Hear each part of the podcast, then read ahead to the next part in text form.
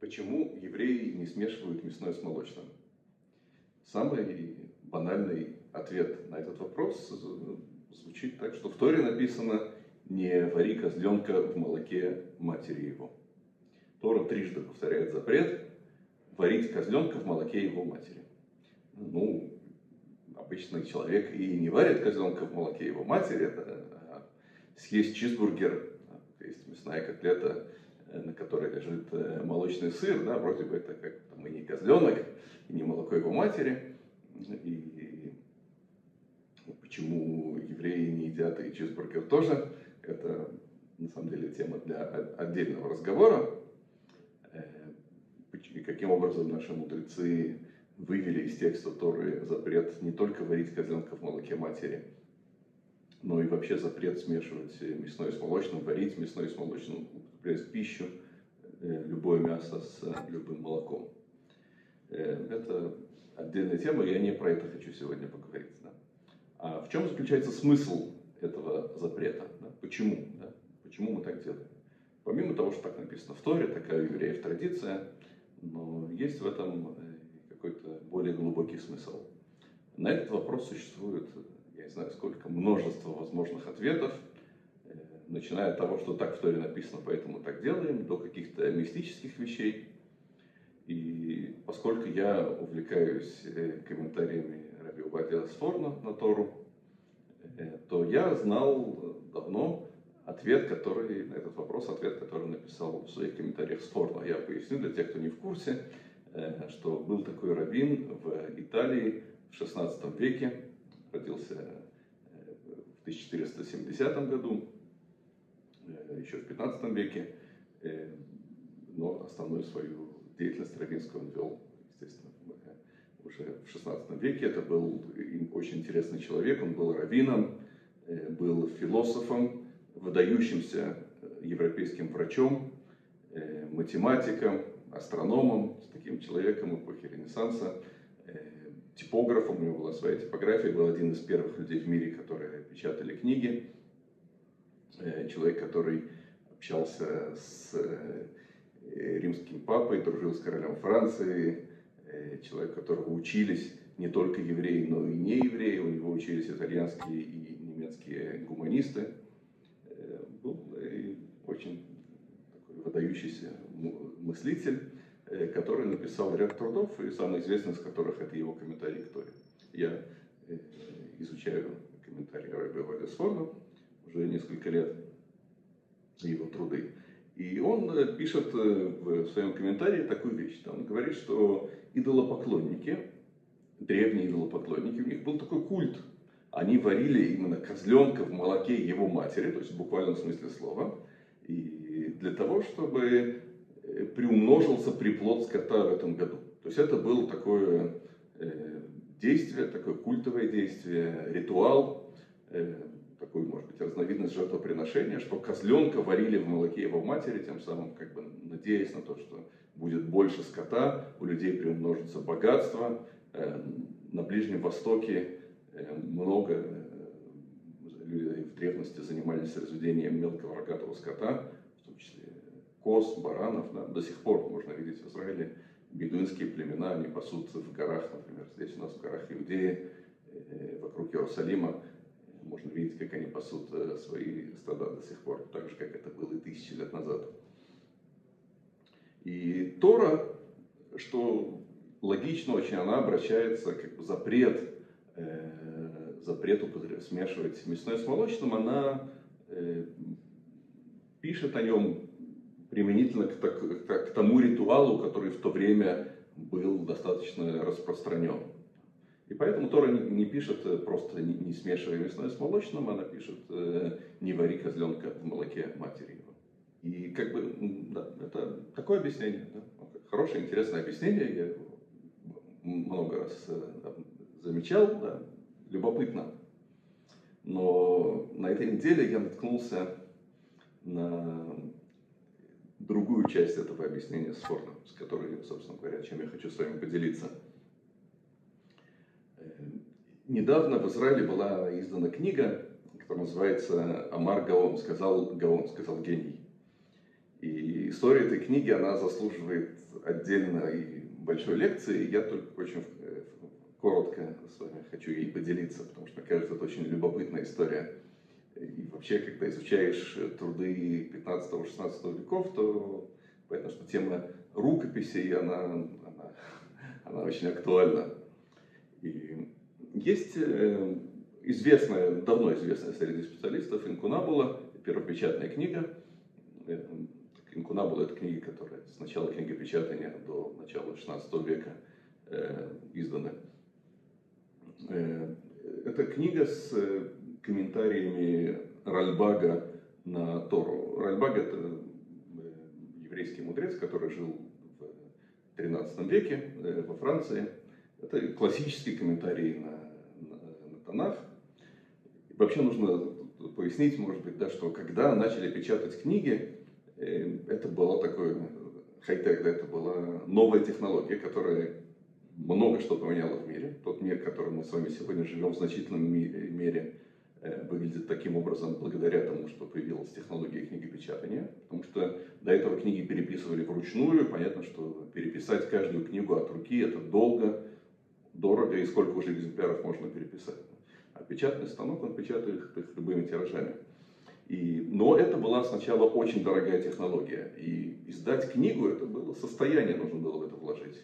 Э, и нужно было это как-то окупить. Нужно было найти покупателей на книгу. И в Европе 16, 15, 16 веков э, самой читающей группой оказались евреи, да? потому что евреи были поголовно грамотными.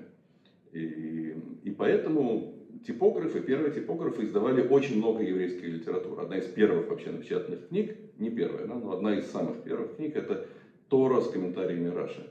Книга издана на иврите. И, и э, комментарии Ральбага тоже были популярны, особенно Италии, среди просвещенных евреев. Э, и есть такая книга, известная, да, первопечатная книга, и у этой книги есть э, широкие поля. И на этих полях есть рукопись. То есть рукопись, текст, написанный от руки, но не на чистом листе бумаги, а на полях напечатанной книги.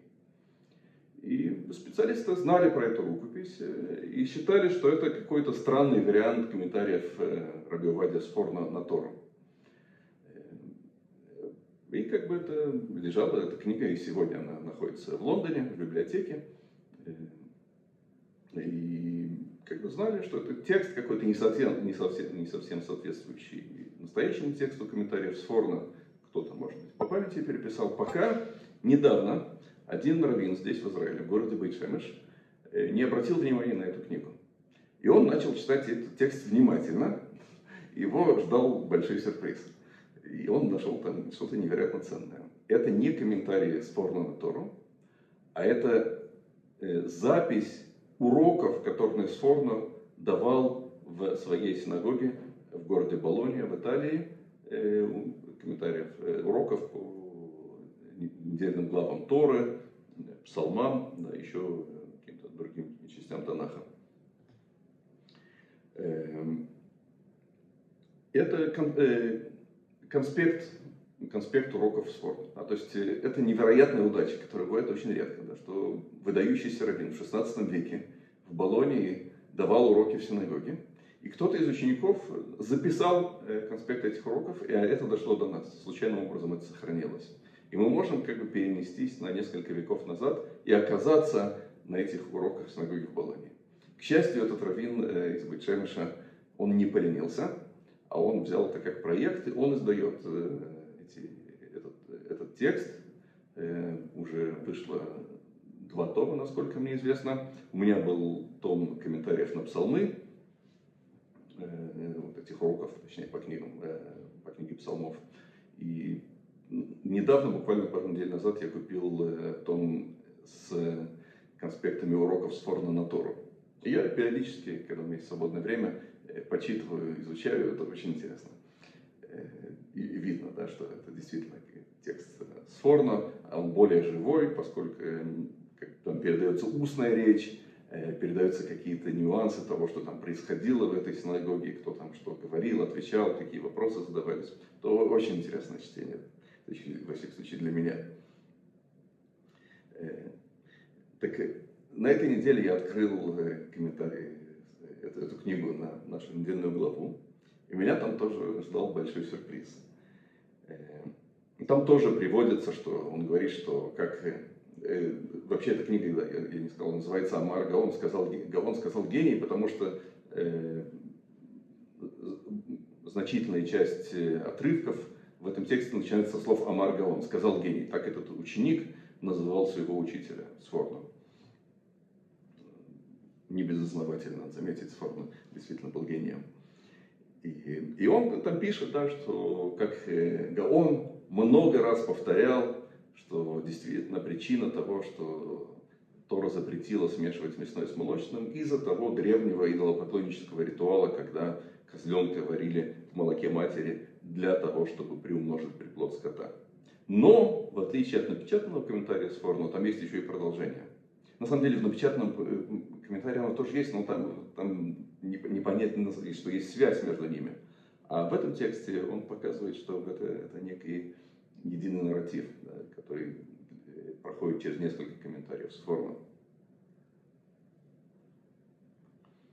Значит, он добавляет, значит, э, я процитирую перевод в моем изложении. Поэтому сказал не делать этого, но достигни ее, там говорится, речь идет о хорошей жизни в материальном в этом мире, да, то есть достигни богатства, каким-то хорошим способом, а именно отделением десятины, соблюдением законов седьмого года и благотворительностью.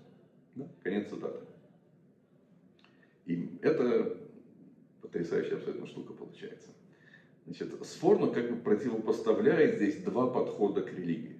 Зачем человеку нужна религия и как религия может сделать жизнь человека лучше.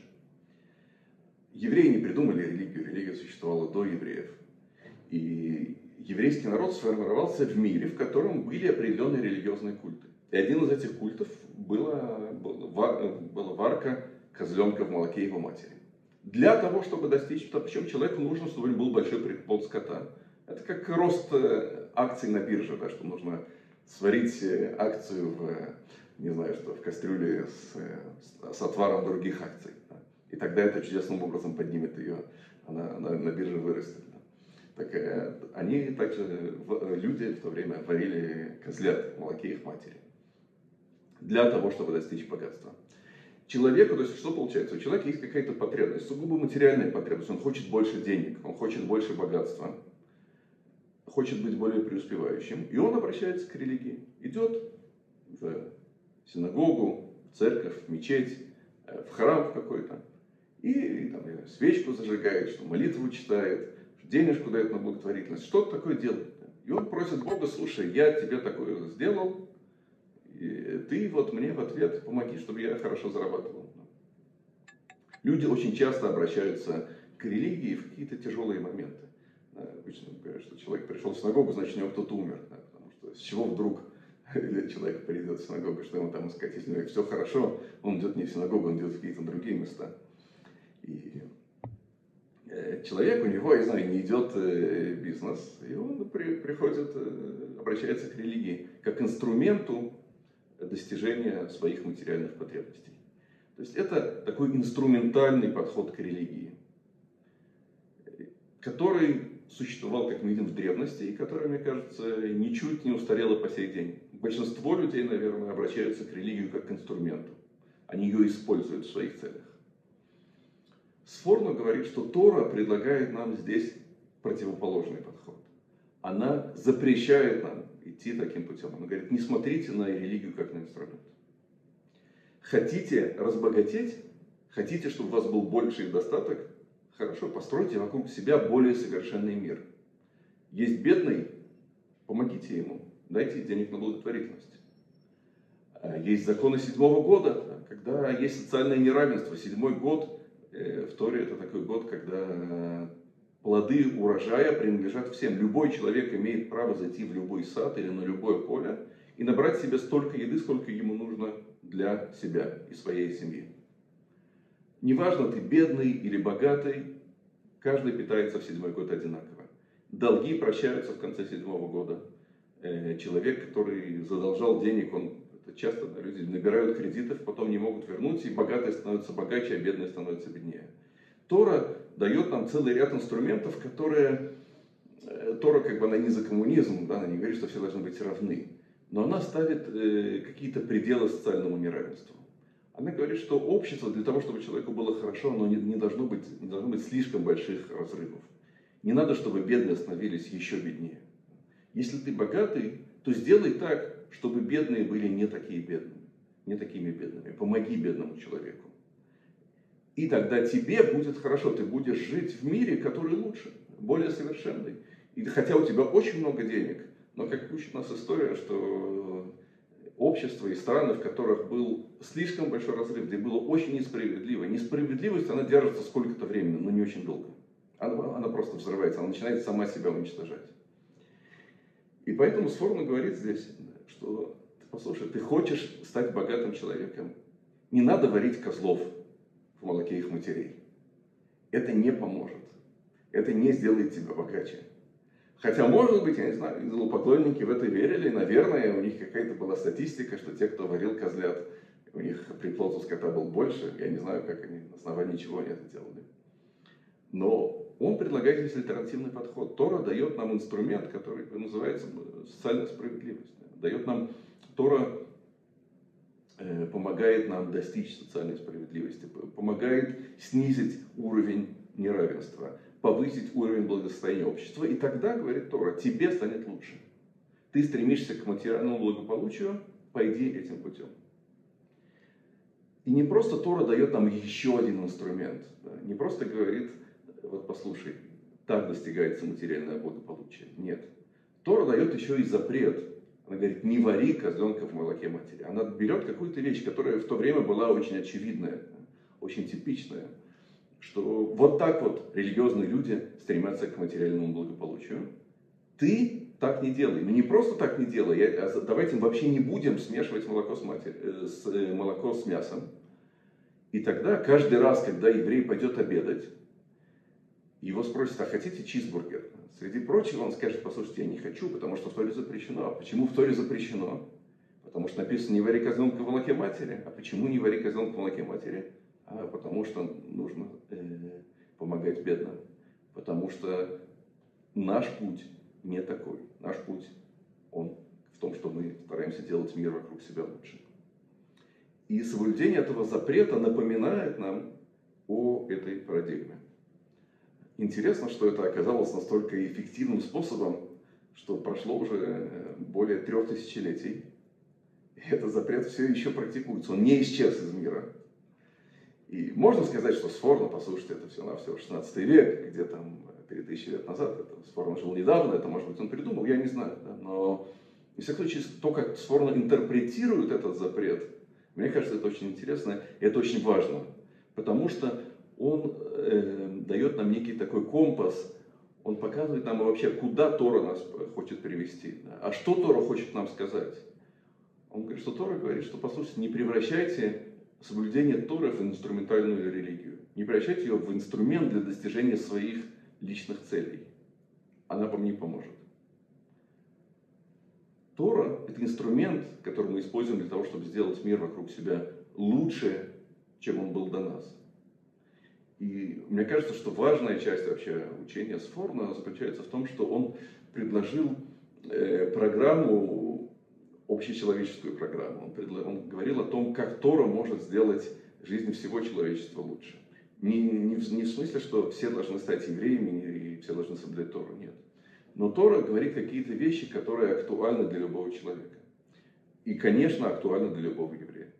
И Сфорн обращался, в своем комментарии он обращался к евреям, у него есть книги, есть, например, автоперевод, есть книга, которую он написал, философский труд, который «Орамим. Свет народов», которую он написал на иврите, но он сам перевел ее на латынь э, для того, чтобы распространять среди людей другой веры и национальности.